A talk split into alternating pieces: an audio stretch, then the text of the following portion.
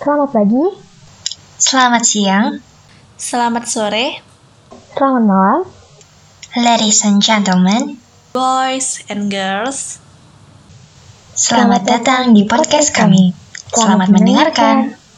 Hai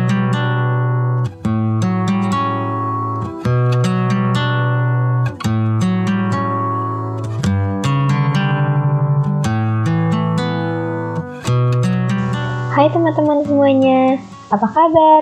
Semoga kalian semua dalam keadaan sehat selalu ya.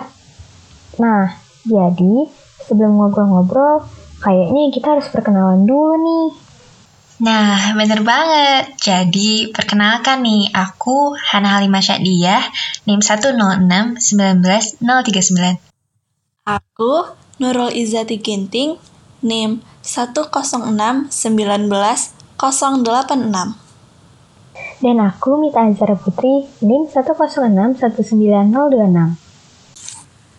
Teman-teman, sekarang kita mau ngobrol tentang apa sih? Jadi, pada kesempatan kali ini, kita mau bahas tentang climate change. Bener banget. Jadi, sebelum kita bahas lebih dalam, kita harus tahu dulu nih, apa sih climate change itu? So, climate change atau perubahan iklim adalah perubahan jangka panjang dalam pola cuaca secara statistik sepanjang periode waktu mulai dari dasawarsa hingga jutaan tahun. Sedangkan, Perserikatan Bangsa-Bangsa atau PBB mendefinisikan perubahan iklim sebagai gejala yang disebabkan baik secara langsung atau tidak langsung oleh aktivitas manusia. Lalu, dilansir dari lingkunganhidup.co, suhu rata-rata bumi telah meningkat sebesar 1,5 derajat Fahrenheit dibandingkan beberapa abad lalu. Suhu ini diperkirakan akan naik lagi terus 100 tahun ke depan sebesar 0,5 sampai 8,6 derajat Fahrenheit. Wah, serem banget gak sih teman-teman? Nah, oleh karena itu, kita juga harus tahu nih hal-hal apa saja yang bisa menyebabkan terjadinya climate change ini. Hal yang pertama adalah efek rumah kaca. Efek rumah kaca adalah keadaan ketika panas atau radiasi matahari terperangkap di atmosfer yang membuat suhu permukaan bumi menjadi lebih hangat. Lama-kelamaan, hal ini bisa mengakibatkan terjadinya pemanasan global.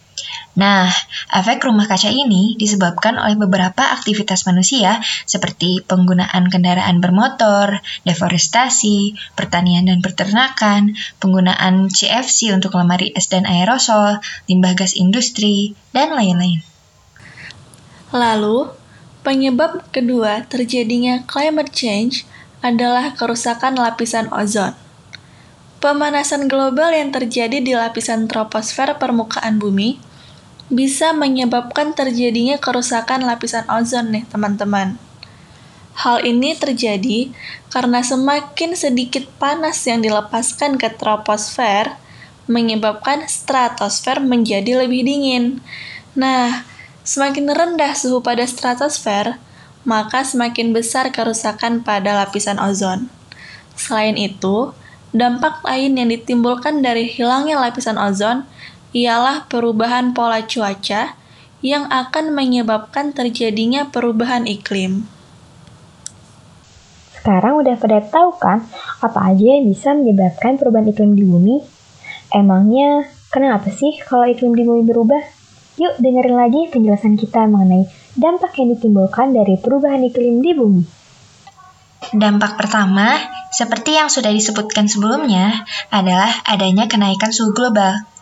Meningkatnya suhu rata-rata permukaan bumi ini berimbas juga pada aspek lainnya loh. Contohnya, suhu lautan akan menghangat sehingga menyebabkan terumbu karang mengalami bleaching dan menyebabkan badai yang lebih kuat dari biasanya. Tak hanya itu, masa lapisan es di Greenland dan Antartika telah berkurang. Gletser di pegunungan Alpen, Himalaya, Andes, Rocky, Alaska, dan Afrika telah menyusut. Tutupan salju di belahan bumi utara telah menurun, serta luas dan ketebalan es laut Arktik juga menurun akibat dari kenaikan suhu bumi ini. Kalian pasti bertanya-tanya kan, emangnya kenapa ya kalau salju dan es di bumi mencair? Nah, dengan mencairnya es, pastinya permukaan laut akan naik. Dan menurut data dari NASA, permukaan laut global naik sekitar 8 inci pada abad terakhir. Bagi masyarakat pesisir, kenaikan permukaan laut ditambah dengan badai pesisir telah meningkatkan risiko erosi, gelombang badai kerusakan, dan banjir. Wah, damage-nya parah banget nih teman-teman. Tapi kalian tahu nggak sih, selain suhu laut meningkat, air laut juga mengalami pengasaman loh. Jumlah karbon dioksida yang diserap oleh lapisan atas lautan meningkat sekitar 2 miliar ton per tahun. Dengan banyaknya jumlah CO2 di atmosfer yang diserap oleh lautan, pH air laut menjadi menurun dan menjadi tidak ideal untuk kehidupan di dalamnya. Mm um. Oh iya teman-teman, pada tahu nggak kalau pengasaman laut ini berdampak juga ke perekonomian masyarakat pesisir. Apa hubungannya, Jad? Nah, jadi pengasaman laut sangat mempengaruhi kemampuan organisme laut untuk membentuk cangkang dan kerangka. Akibatnya, kelimpahan spesies seperti kerang, tiram, dan bulu babi akan berkurang. Tentu hal ini mempengaruhi komunitas manusia yang bergantung pada sumber daya ini untuk makan dan atau mata pencaharian. Kayaknya kita terlalu fokus sama laut nih teman-teman. Nah, jadi dampaknya nggak cuma ke laut loh.